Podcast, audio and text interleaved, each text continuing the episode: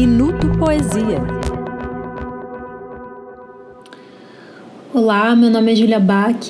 Eu vou ler o poema Dormir debaixo d'água e ver as coisas que se passam ao longe, da artista e poeta Rebecca Horn, com a tradução da Leila Danziger.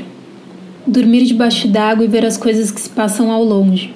Tocar com as duas mãos, ao mesmo tempo, paredes opostas.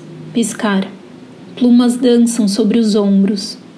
Reunir pernas infiéis. Dois peixes rememoram uma dança. Espaços se tocam no espelho. Despir a pele entre as folhas úmidas da língua. Cortar o cabelo com duas tesouras ao mesmo tempo.